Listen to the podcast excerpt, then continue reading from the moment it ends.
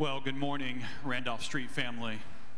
Thank you for being here this morning and attending our Lord's Day gathering. Thank you for setting this aside as a priority in your life individually, in your life together as a family. We try to remind you of this at the beginning of every gathering, but this is the Lord's Day. And He has called you to this time together as the church to gather together and in your gathering to lift up your voices to your God and to celebrate His goodness and His grace and His mercy, to in reverence give Him praise and glory that is due His holy name. It's the Lord's day, and He has called us this unique and special time together as a church. So may we embrace that by faith, believing God has a purpose in this day, believing God has a purpose in the gathering of His people asking His Spirit to work and move in our midst. That as you walk in this room, if you're a Christian, as you walk in this room, when you walk out of this room, you are more like Christ. And if you're not a Christian, our prayer for you is that as you walk in this room, that God would deal with your heart through His Word and through His Spirit, and that by His grace, He would grant you new birth on this Lord's day. And you could walk out of this room being a new creation in Christ. That's our prayer for you. So thank you for joining us online. Uh, for those of you who are joining us, we are glad you are engaging in this morning with us. A few announcements in your bulletin, if you'll grab it, please. You should have received, when you walked in this morning, a hymn. Our worship team introduced that hymn to you last Sunday morning. We have the music, it's an old hymn printed for you. Uh, you should have received that when you walked in this morning. If not, I believe there are a few copies left on the back table. Uh, we print this hymn for a variety of reasons. One, so you can learn the music as you're learning uh, the language of this particular hymn.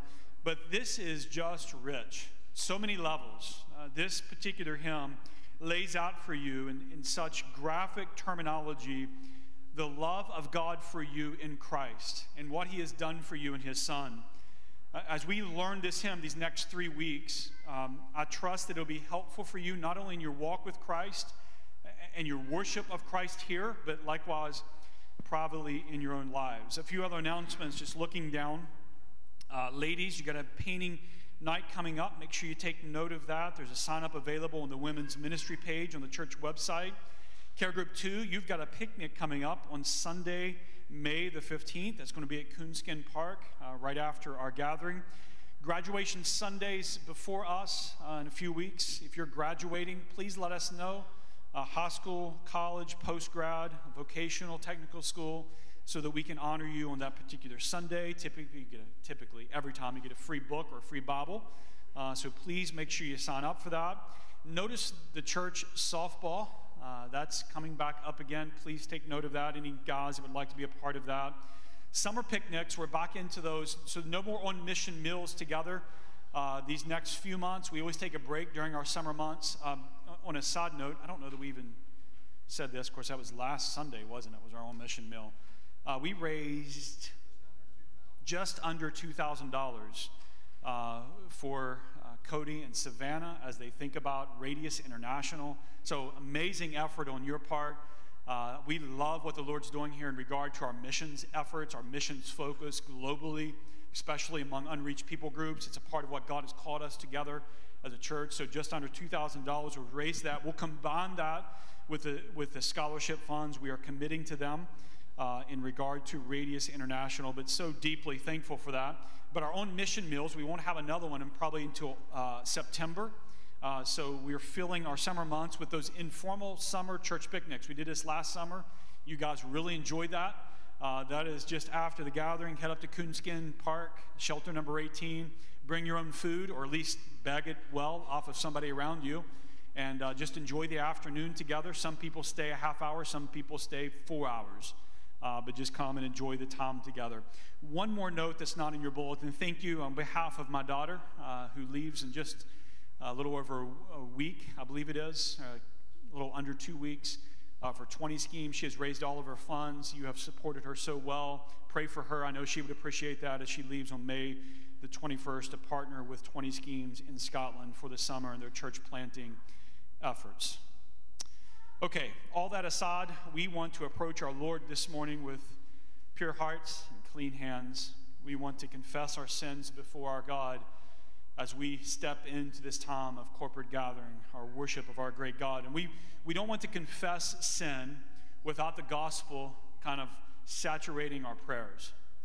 And so we try to often put before you gospel texts like this one this morning, Romans chapter 8, or Romans chapter 5, verse number 8.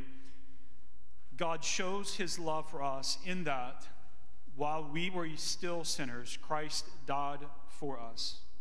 Since therefore we have been now justified by his blood, much more shall we be saved by him from the wrath of God. So, if you're a believer in Christ, you confess your sins freely this morning because you're justified. You have been saved from the wrath of God. So you, you sat there this morning righteous in his sight, and now we can freely just confess our sins to the Lord as we enter into this time of worship together. So let's take a few moments to prepare our hearts.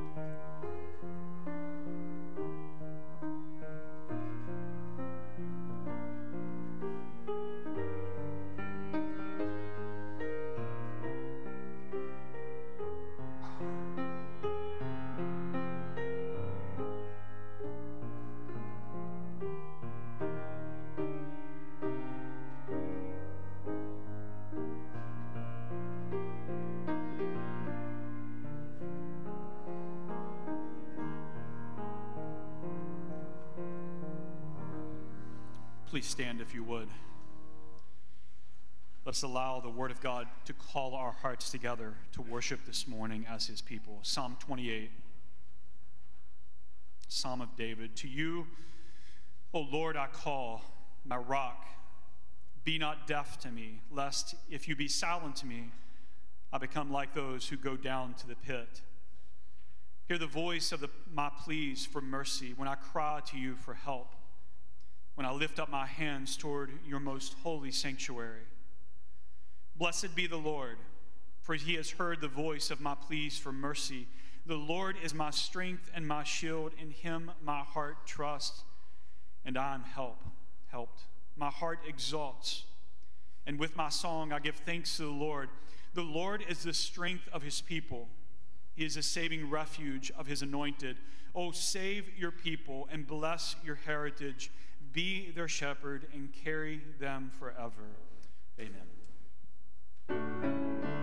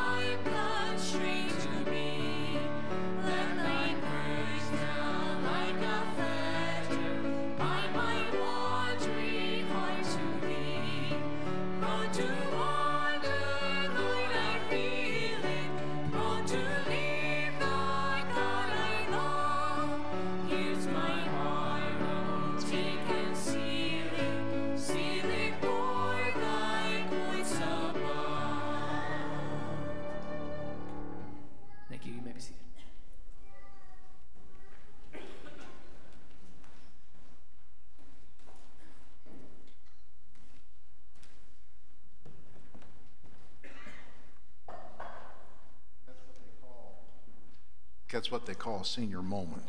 So, the confession of our faith this morning as we continue to work through the catechism, I trust that it's been a blessing to you each week and an increase in your understanding of truth. How did Christ, being the Son of God, become man? Christ, the Son of God, became man by taking to himself a true body and a reasonable soul. He was conceived by the power of the Holy Spirit in the womb of the Virgin Mary and was born of her, yet without sin. Let's pray. Our Father,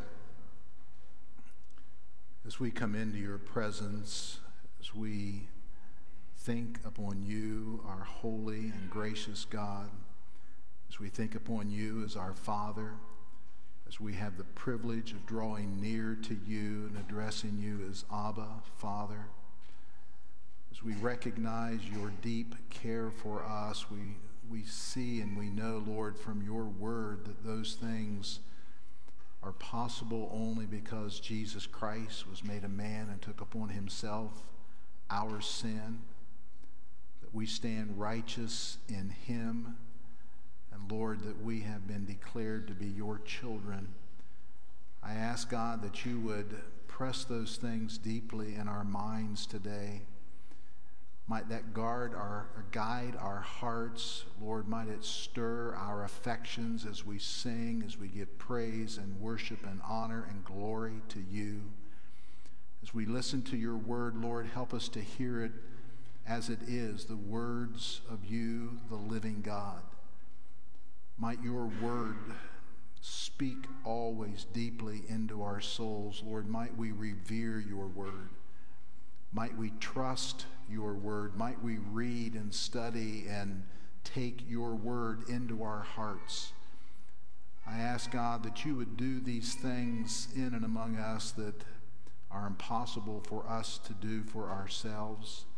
We recognize that it is a work of your grace in us.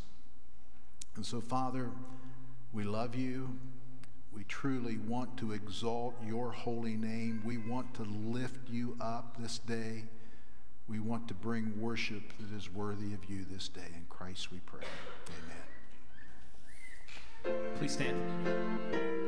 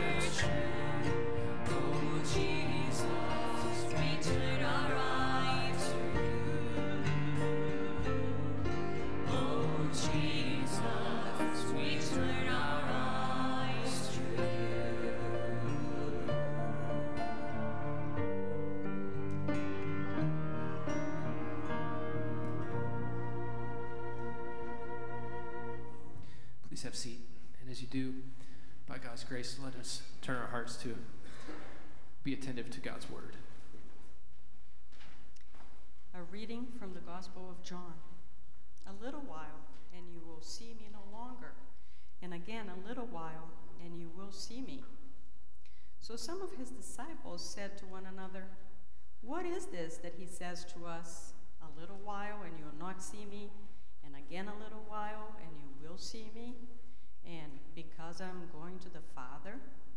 So they were saying, What does he mean by a little while? We do not know what he's talking about. Jesus knew that they wanted to ask him, so he said to them, Is this what you're asking yourselves? What I mean by saying, little while, and you will not see me, and again a little while, and you will see me? Truly, truly, I say to you, you will weep and lament, but the world will rejoice. You will be sorrowful, but your sorrow will turn to joy. When a woman is giving birth, she has sorrow because her hour has come.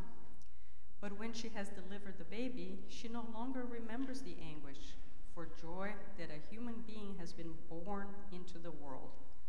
So also you have sorrow now, but I will see you again, and your hearts will rejoice, and no one will take your joy from you. The word of the Lord. A reading from the first epistle of John. See what kind of love the Father has given to us, that we should be called children of God, and so we are. The reason why the world does not know us is that it did not know him. Beloved, we are God's children now, and what we will be has not yet appeared. But we know that when he appears, we shall be like him, because we shall see him as he is. And everyone who thus hopes in him purifies himself as he is pure. Let's sing together.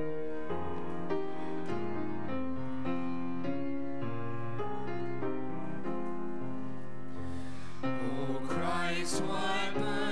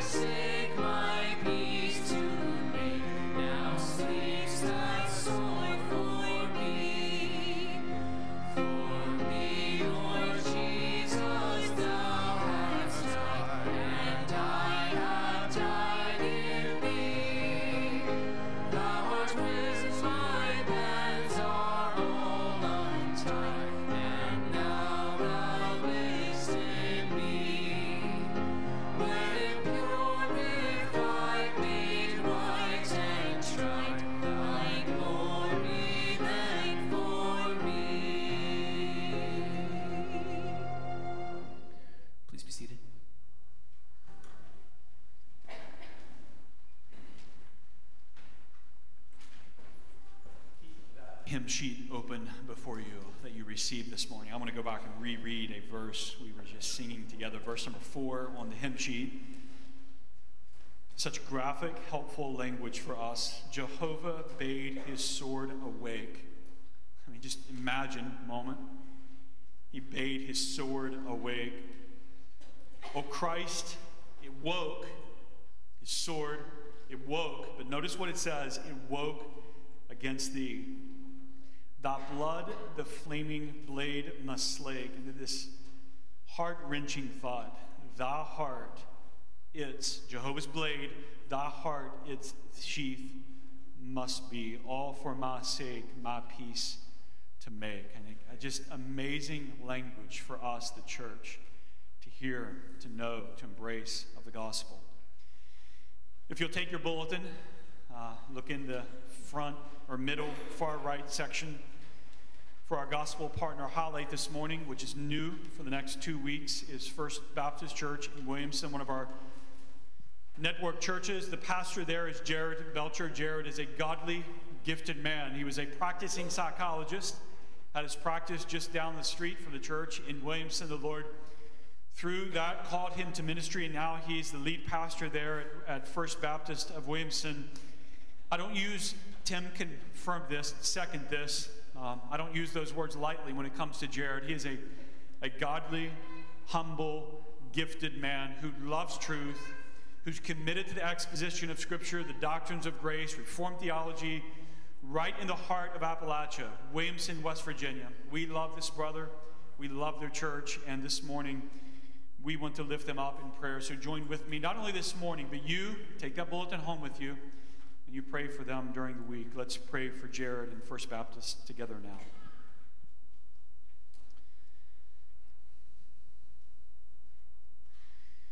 Well, Father, it is easy to pray for churches and men like this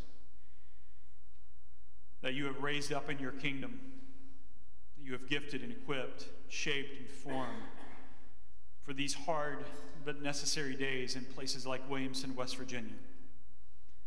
We pray for our brother this morning, Jared, that you would bless him, encourage him.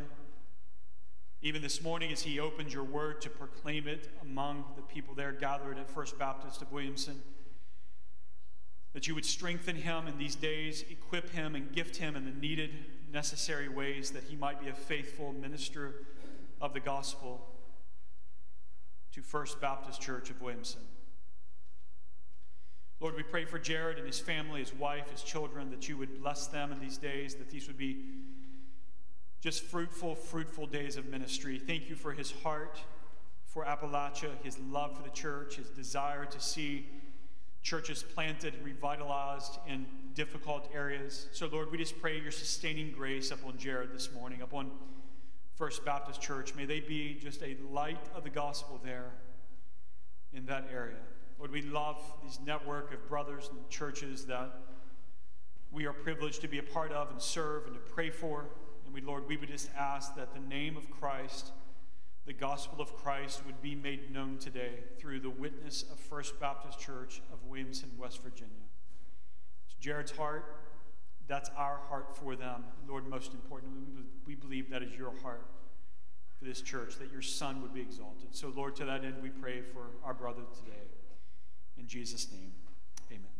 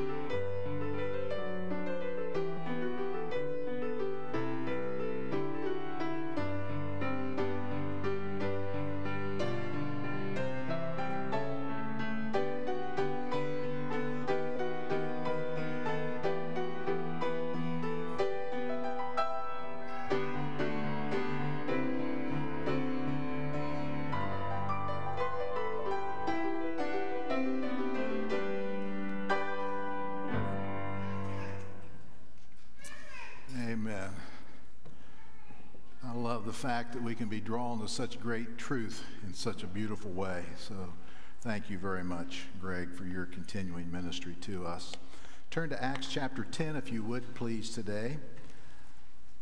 I hope last Sunday's sermon that Pastor Jason presented to us on our Doctrine Matters series on adoption has continued to settle in your heart. I look back and see David and Brenda Green here this morning. My goodness, what a blessing to have you all with us. So they've been going through a lot of physical difficulties, and uh, good to have you with us today. Man, that just got me off course there for a second. That's exciting to have you folks here. Talking about adoption all week long, that truth has been just resonating in my soul. I have rejoiced in it. I've been moved by it. I've been humbled deeply by it. It's caused me to give praise and honor and worship to our God this, uh, this past week. I rejoice in that. The week prior to that, I introduced a section of Scripture that we saw was very critical in the development of the gospel that we know today of the word going to the nations. We introduced it in Acts chapter 10. The section really begins in Acts chapter 10, verse 1, and goes through the middle of chapter 11. And I'm going to pick up at verse 34 this morning and go through verse 34 of chapter 10 and go through uh, half of chapter 11, verse 18 today. You remember we talked about the strategic nature of this particular passage of Scripture, and I quoted uh, Brian Vickers on that Sunday morning, and I want to requote that today to kind of move our minds into the framework and the context of this particular passage of Scripture. Brian says this passage is one of the most significant narratives in Acts. Indeed, he says, in the whole Bible. Someone makes a statement like that, it really catches your attention. You recognize he might be overstating the point, but he is making a point that means that this passage is a very critical one that we would understand, that we need to be able to grasp the significance of the truth contained in this particular text of Scripture. Brian goes on to say that this passage reveals a major step forward in the progress of God's revelation and his plan for redeeming the world. If we understand God's word to be a story of his redemption of mankind for his glory, then certainly this indeed is in that place. It is a place where God is going to show us that he is indeed moving his plan in what would have been a mystery in times gone by. Our first message, we I took some time and kind of went back and tried to trace what it would have been like to live at the time that Peter received this vision and Cornelius received this vision. What it would have been like to have lived in that day. It is impossible for us in America today, sitting here at Randolph Street, to be able to fully understand the significance of this text of Scripture. And so we went back to the Old Testament. We saw that God made a covenant with Abraham, with the patriarchs. That was passed along to his son Isaac and then to Jacob. Jacob was renamed as he wrestled with God, he was renamed Israel. And we see all through the Old Testament scriptures that God is raising up a people, a people for his glory but that is centered in the people of Israel. It is centered in that people. You remember that God sends his people down to Egypt for 400 plus years, and during that time, there's tremendous numerical growth in the people. He leads them out by Moses and establishes them as a nation a nation of people. He gives them laws. He gives them various things that they're going to embrace. He gives them the Ten Commandments. He gives them ceremonial laws, laws that would be civil and how they would carry out and function as a nation. But all through the Old Testament, we find that God's revelation, God's glory, God's sending forth the message is centered in Israel. Jesus now comes on the scene. He is a Jew. He comes from the lineage of David. He is born in the family of David. He is one that is going to come forth, and he says, They comes forth for the lost sheep of the house of Israel. He's coming to redeem his people. And so things continue to be centered. But we see glimpses. You remember I read from you uh, from John chapter 10 last, or the last time I spoke, where Jesus says, There are other sheep that I have that are not from this fold, Israel. They're from a different fold. They're from the Gentile people. He doesn't use the term there, but he speaks about the reality. And this is something that was would have been very difficult for any Jewish persons at that time to even conceive. He says there'll be one flock, one flock, not two, not Jew, Gentile, one flock, and there's going to be one shepherd. He is pointing to this great reality that we know as a mystery of Christ in us, the hope of glory. Paul writes early in his uh, time, somewhere right around the Jerusalem Council, that we'll get to in Acts chapter 15, and we'll rehearse some of these same things again because they're still in tremendous debate over how all this is going to work out. But Paul writes to the church in Galatia, and the churches in the region of Galatia, and he makes a couple of statements in chapter 3.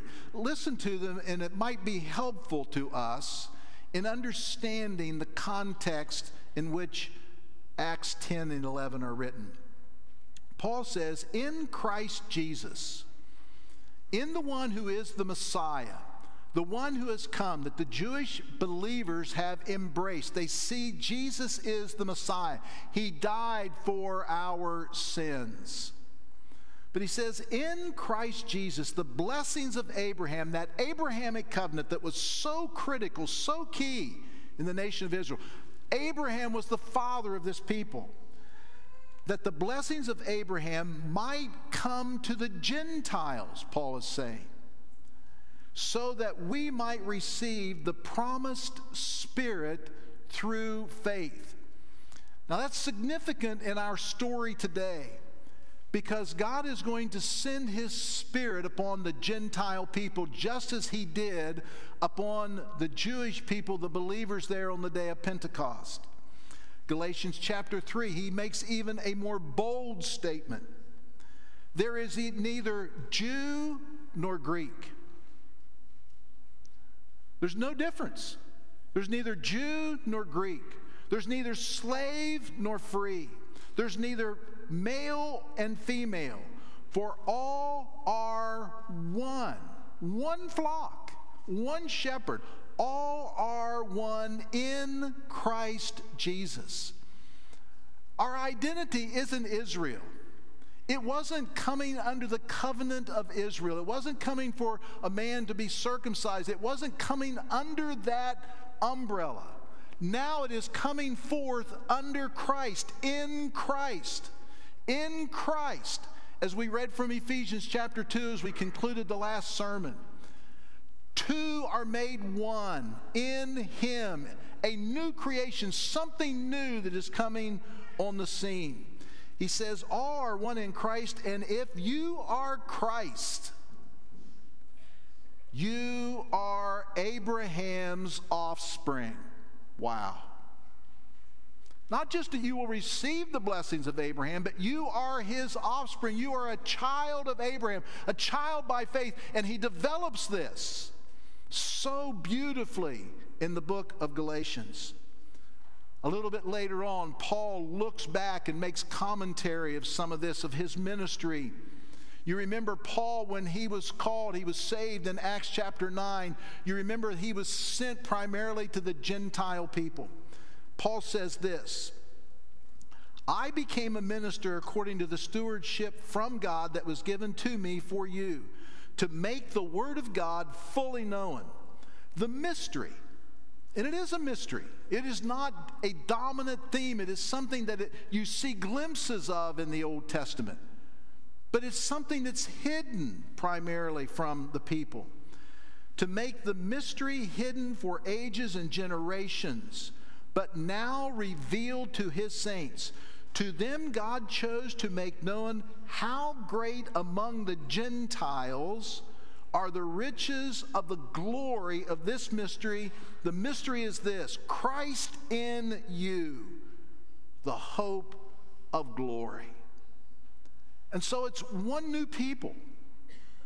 It is a people identified not under Israel, but a people identified purely in Christ. Jew and Gentile, one in Christ. Now, these things are unfolding. Jesus comes on the scene. You remember Acts chapter 1, verse 8. He lays out for us the plan.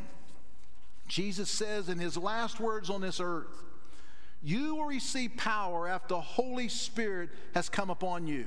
This great event that takes place on the day of Pentecost, not many days after Jesus leaves. And you will be my witnesses, he says, in Jerusalem. Acts chapters 2 through 7. And in Judea and Samaria, Acts chapter 8. And to the end of the earth. Paul is introduced as that person, the most least likely person to be the one to take the message to the Gentiles. A hater of Christ but wondrously and gloriously converted and saved by Jesus Christ on the road to Damascus. And now becomes that one who is going to take the gospel to the Gentile people, to the nations. And that begins to explode on the scene in our text today in Acts chapter 10. You remember that it begins with a vision. Cornelius, who is a Roman centurion, one who is over a hundred Roman soldiers. He's in Caesarea, a Roman city. And he is a devout man. He's a, he's a man who knows the God of Israel. He's not a saved man in the sense that we think of saved, having embraced Christ. But he's a devout man, a good man who's been kind to Israel, has not become a proselyte. And God sends a vision to him. And the vision is just simply this. Doesn't give him a lot of knowledge. He just says, I want you to send some men to Joppa, and I want you to tell Peter to come to you because he has a message for you. And so he takes two men with a soldier and sends them from Caesarea south 30 miles to Joppa. As he's sending them, the next day around noon, Peter is up on the rooftop and he too has a vision. And his vision is a little more descriptive. He sees this great sheet descending from heaven. And on the sheet, there are all manner of animals and reptiles and creatures. And the command is simple rise, kill, and eat. And Peter says, No way. I, I can't do that. Because his whole life, he had lived under this dictate given to the Jewish people of certain foods that they could and could not eat, that God had established for them. This was a means of them being separate, this was a means of their identity as a people called unto their God Jehovah. Peter says he refused. And so it's told to him again rise, kill, and eat. No. The third time it comes to him. And so the vision ends. Knock on the door at Simon's house, the tanner where Peter is staying. Yell up to Peter and say, Hey, there's some guys down here to see you. And so Peter goes down. It's the men from Cornelius. They come just at this time. God's providential, sovereign hands are all over this, just like they're all over everything in our life. And Peter welcomes them and speaks to them, and they said, Hey, Cornelius had a vision. God told us to come and get you, and we're going to take you back to Cornelius's house, and you've got a message for him. Well, Peter's perplexed. He's not understanding. He's not putting all these things together at this point in time. And so the men spend the night. The next day, they make the journey to Cornelius's house. They get there Basically, Peter's kind of like, well, okay, why are we here? And I mean, Cornelius is excited. He's invited his relatives. He's got a message from God that's going to come through Peter. Now, Peter doesn't know exactly what this message is at this point in time, but Peter is beginning to conclude that God is moving here, that it hasn't really anything to do with animals, eating animals, although that's a part of it. But he recognizes that what is called common and unclean has to do with people. That the Gentile people are going to be recipients of the grace of God. And so the whole thing unfolds, and it's in verse 33. As a pastor, I've thought about this. I, I don't know if, if, if you've thought too much about this particular verse, Jason as oftentimes it's our privilege to stand and preach. Sometimes it's our privilege to go to another church other than Randolph Street and be able to preach. But before going, I mean, you, you kind of prepare your, your message. You get it ready and you kind of know what you're going to speak on. It might tweak a little bit, that sort of thing. But rare do you just go somewhere and you're ready to speak. You have really no idea what you're going to talk about. You think about Peter here. It says, All the people are gathered all the excitement is there, and they're there to hear the message from Peter. Verse 33 So I sent for you at once, Cornelius says, and you have been kind enough to come. Now, therefore, we are all here in the presence of God to hear all that you have been commanded by the Lord. Now, what's he going to preach? And I find this message fascinating. The first thing that he begins to speak about is verse 34. So Peter opened his mouth and said, Truly, I understand that God shows no partiality. But in every nation, anyone who fears him, and he goes on, and we'll catch this in a moment. But Peter is progressing. He receives this vision from God. He's perplexed. He, he's just, things are squirreled up in his mind. He doesn't understand the significance. Why is God telling him to eat something unclean? Why would God want him to do this? Then he begins to realize God isn't talking necessarily. The point of it is that the message is to go to the Gentiles. No one's common or unclean. If God calls them something special, then we have no right to call them common or unclean.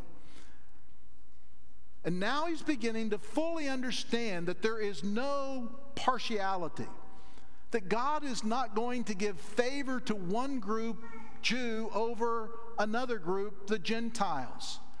And that this message, this message goes to every nation, to anyone who fears him and does what is right is acceptable to him. Now, he's not talking about salvation by works and morality. He's going to make that clear as he comes to the conclusion of his sermon in verse 43. But he's speaking about the message going to these Gentiles. So here's the sermon, verse 36. It's a short one. As for the word he sent to Israel, he begins there because this is the word that was given to the Jewish people, preaching good news of peace through Jesus Christ. He is Lord of all. You yourselves know what happened throughout all Judea. And so he's going to draw on some historical data that was very familiar to the people. These are things that are big picture things. You yourselves know what happened throughout all Judea, beginning from Galilee after the baptism that John proclaimed how God anointed Jesus of Nazareth. The message becomes Christ. I love that. In the simplicity of this message, Christ is central. That should be the simplicity of everything we give. Jesus says, I want you to be my witnesses. I want you to bear witness of me. When you read Peter's sermons, I mean, they're brilliant sermons, they're wonderful sermons, they're powerful sermons. But the sermons is just simply Christ. and what Christ has done, who he is. And he does the same thing here. Jesus Christ becomes the centerpiece, it becomes about him. begins with John the Baptist, verse 38, and how God anointed Jesus of Nazareth, this historical figure, with the Holy Spirit and with power. He went about doing good and healing all who were oppressed by the devil, for God was with him. And we, meaning the apostles, we are witnesses of all that he did, both in the country of the Jews and in Jerusalem. They put him to death by hanging him on a tree. Jewish people, the Romans, but under order of the Jewish people, crucify him, crucify him. They put him to death. He's laying this at the feet of these people. They put him to death by hanging him on a tree. But God raised him on the third day and caused him to appear. Just the simple gospel truth Jesus Christ crucified, buried, and risen again.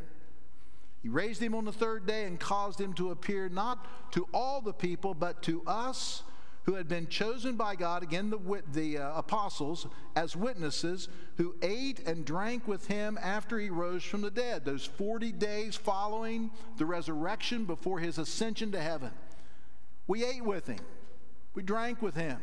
We talked to him. We were with him. We were witnesses. What happened to Jesus is real. It is historical. It's truth. It's reality. That's what he's preaching and teaching to these people. I, I, I wonder what they were thinking. I know they were excited. I wonder if they thought they would hear a lot more than what they're hearing. I don't know. It never really says too much. And he commanded us to preach, verse 42, and he commanded us to preach to the people and to testify that he is the one appointed by God to be judge of the living and the dead. Now, this is an interesting comment because up to this point, there's not really that sense of judging. Most people conclude that what is happening here is that when Peter has preached in these early sermons up to this point, he constantly bears on the listeners, primarily Jewish people, that you are guilty of crucifying the Son of God. Listen to what he says in his sermon at the day of Pentecost, Acts chapter 2. Men of Israel, clearly defining who he's talking to. Men of Israel, hear these words Jesus of Nazareth, a man attested to you by God with mighty works and wonders and signs, very similar to what he's saying to the household of Cornelius. That God did through him in your midst, as you yourselves know. This Jesus, delivered up according to the definite plan and foreknowledge of God, you, men of Israel, you crucified and killed by the hands of lawless men. Acts chapter 5. The God of our fathers raised Jesus, again speaking to the Jewish people, whom you killed. Speaking primarily to, they've been put into prison, they're released from prison. He's speaking to the leaders, whom you killed by hanging him on a tree. Stephen, Acts chapter 7. This is the conclusion of Stephen's message. You stiff necked people, uncircumcised in your hearts. He's preaching this in Jerusalem. He's preaching it to Jewish people that are going to kill him. You stiff necked people, uncircumcised in your heart and ears, you do always resist the Holy Spirit. As your fathers did, so do you. Which of the prophets did your fathers not persecute? And they killed those who announced beforehand the coming of the righteous one, whom you have now portrayed, Jesus, whom you have now portrayed and murdered. Lest the Gentile people feel that they are not guilty before God, Peter is going to press onto them the great truth of Romans chapter 3 and that is that God is the judge of the living and the dead, that all men, Jew or Gentile, the whole argument he develops in Romans 1 through 3. All are guilty before God. You might not have been the one screaming out, Crucify him, crucify him, but it was your sins. It was you that he died for, those whom he would save. We are all guilty, that every mouth may be stopped, and that we would realize that we are accountable and guilty before God. All men are guilty. I think that's probably why Peter puts this in there. And you can begin to feel what's happening here. He moves from this kind of broad stroke of the gospel that they were familiar with to now bringing them under that condemnation of God. Verse 43, oh, what a beautiful verse. To him, to Jesus, all the prophets bear witness. And this next word, that everyone, all peoples, not just Jews, all peoples, that everyone who believes in him, they receive forgiveness of sins through his name. Peter's been preaching this. It is only through Jesus. It is through him and him alone that man receives eternal life. He is the only way given among men under heaven whereby we must be saved. Peter now looks at these Gentiles. He looks at Cornelius, this, this devout man, and he wants them to know that his hope is not centered in Israel. His hope is centered completely and entirely in Jesus Christ. It is in Christ that we have the forgiveness of sins. It is in Christ that we have eternal life. Now, this is a short sermon, not mine, Peter's.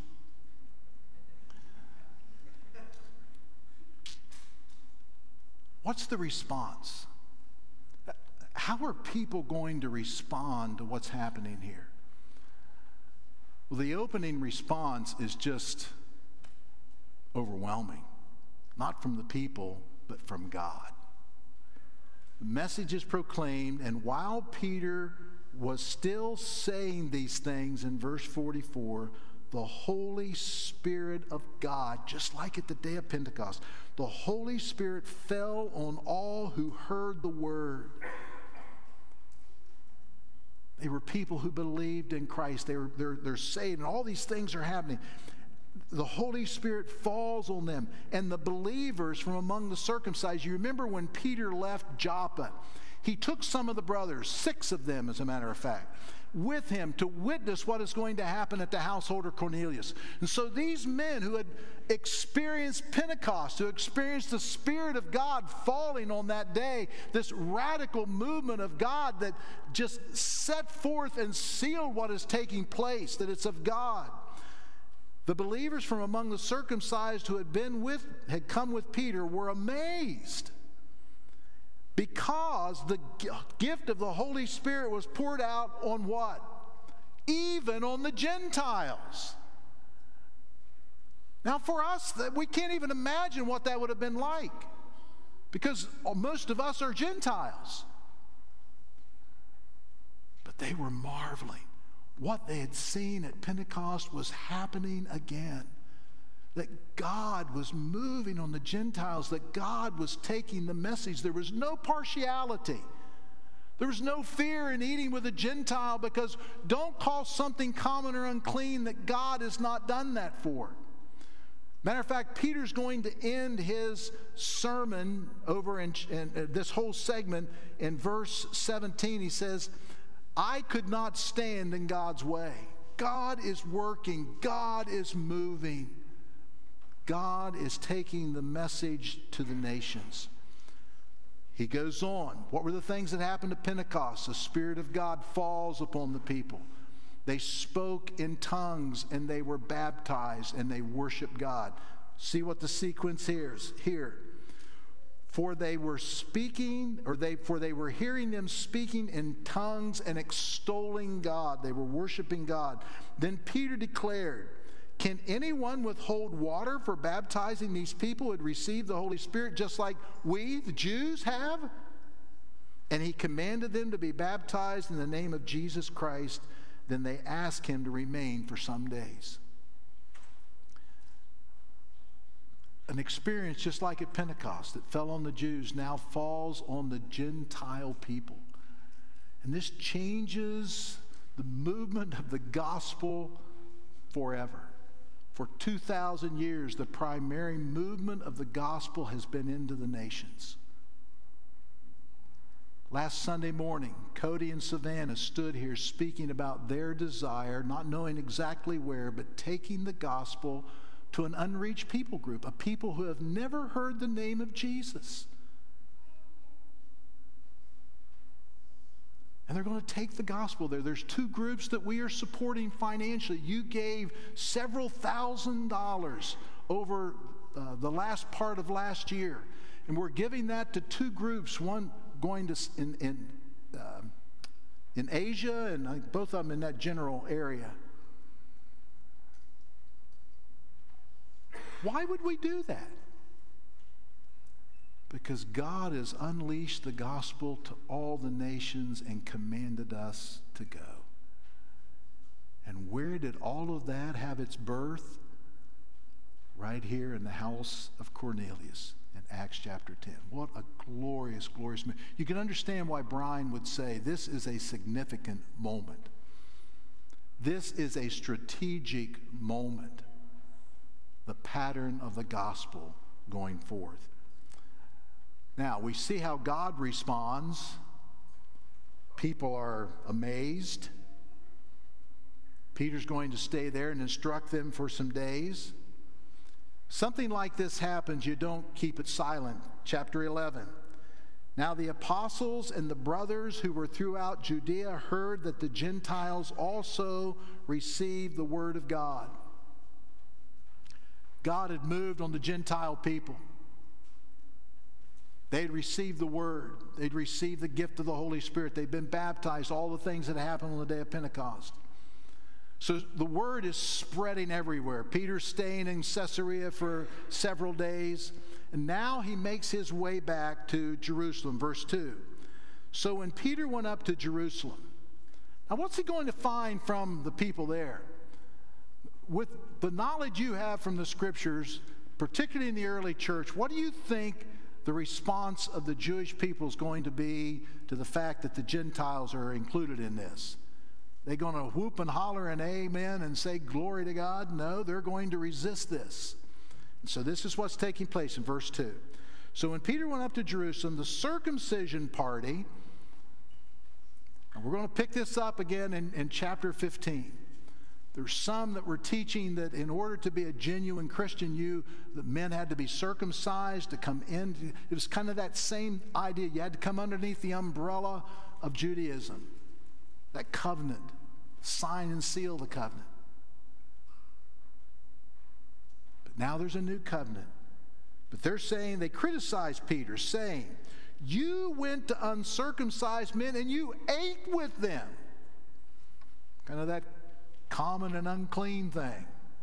Why did you do that? Peter says, Hey guys, this is not of me. I resisted this. I was, I was three times I got the, the word, and I was still perplexed. But I've been overwhelmed by what God is doing here. Peter began to explain it to them in order, and for the third time, this scenario is rehearsed. If you're reading, you're thinking by this time, okay, I know what happened, I know what happened. But he's rehearsing it because it's taking place in different settings.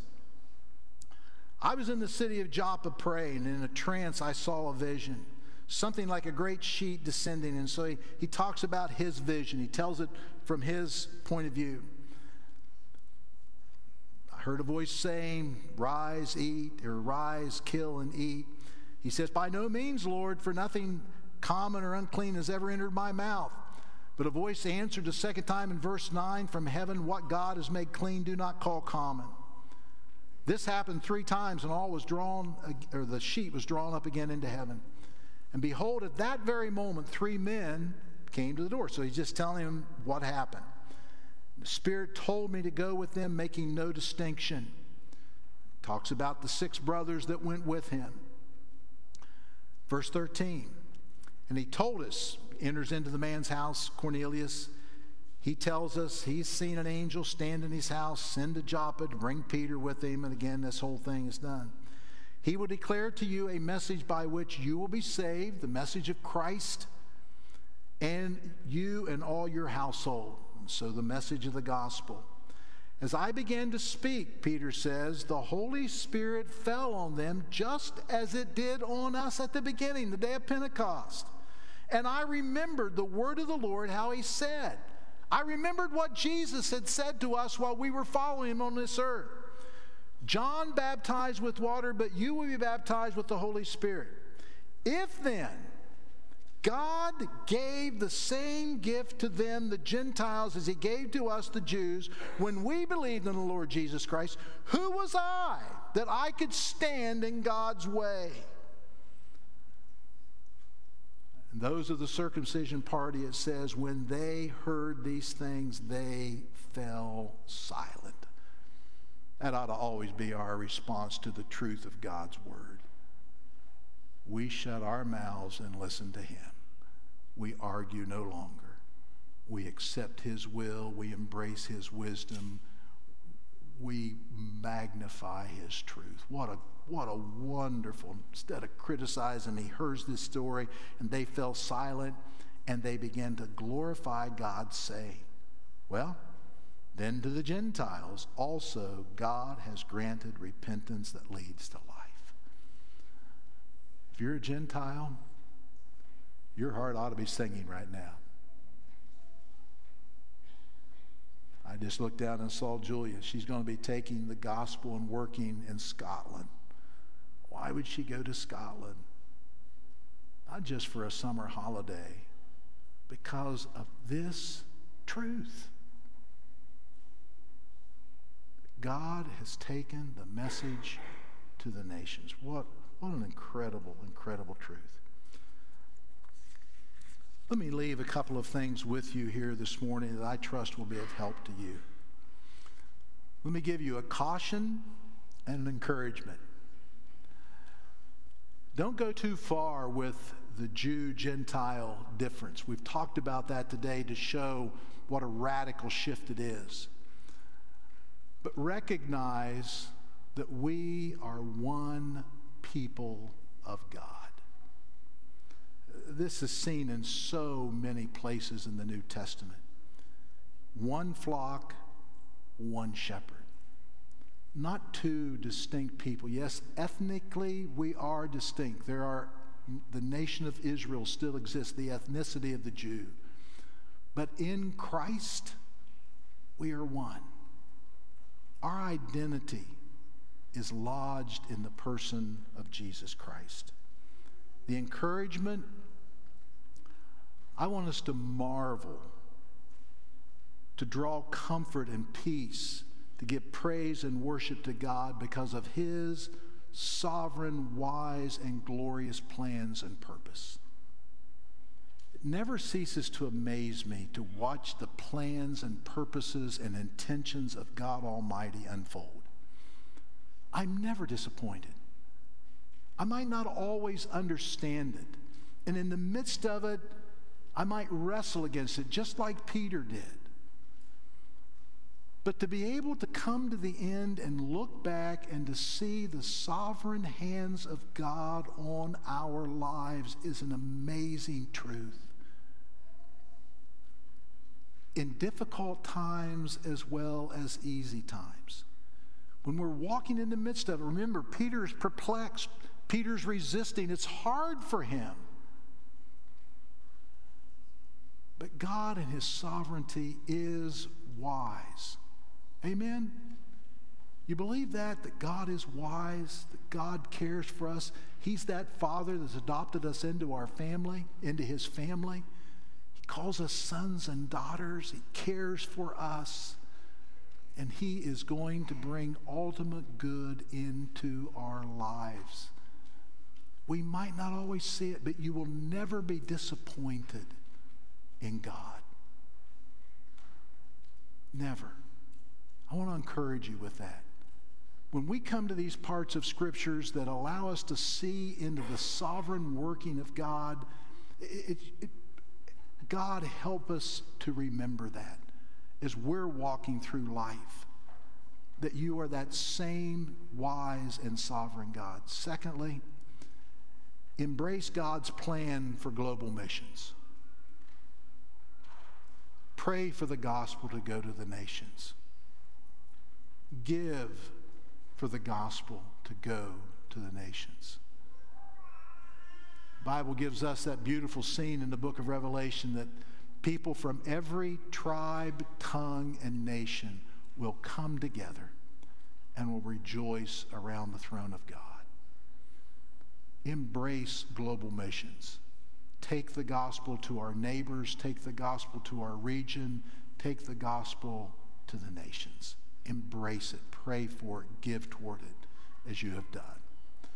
Father, thank you for your word this morning. Lord, as we have the privilege to look into the scriptures, to recognize that you are the author of history, it is your story.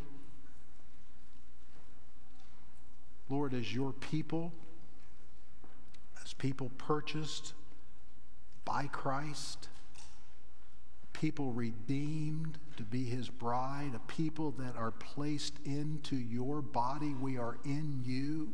You are our, our, identity. Oh God, might we rejoice in that. Might we marvel at that. Lord, help us. Help us as we take the gospel. I pray for Julia today. Give her strength and wisdom as she takes the gospel and works among some of these poor folk in Scotland. I pray for Cody and Savannah. Oh God, help them as they have a burden upon their soul to take your word, the gospel, the message of Jesus into an unreached people group. I pray for the groups that we are supporting now. Lord, give them wisdom. Give them perseverance. These are hard works, difficult, long works. God, might you work in them for your glory. Father, help us to realize this portion of Scripture is indeed strategic and it is glorious. In your name we pray. Amen.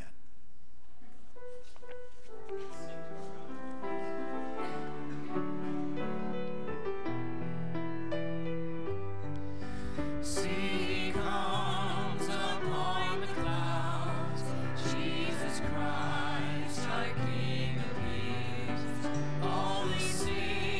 bought by His blood will rise to meet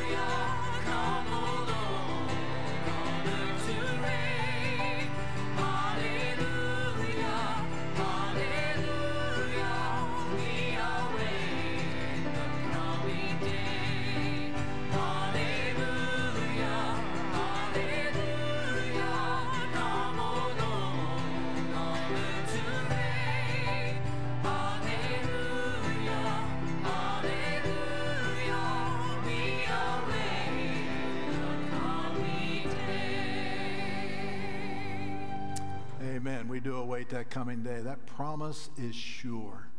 It is steadfast and it will take place. I pray that your hearts will be prepared to meet your Lord. We want to say Happy Mother's Day to you who are moms. I trust that you have a nice day. I know many of you, your plans are centered around Mother's Day, and we trust it'll be a good day for you. But we want you to know that we want to wish you a happy Mother's Day today. The Lord's Prayer, always very important for us to keep in our hearts. Our Father, who art in heaven,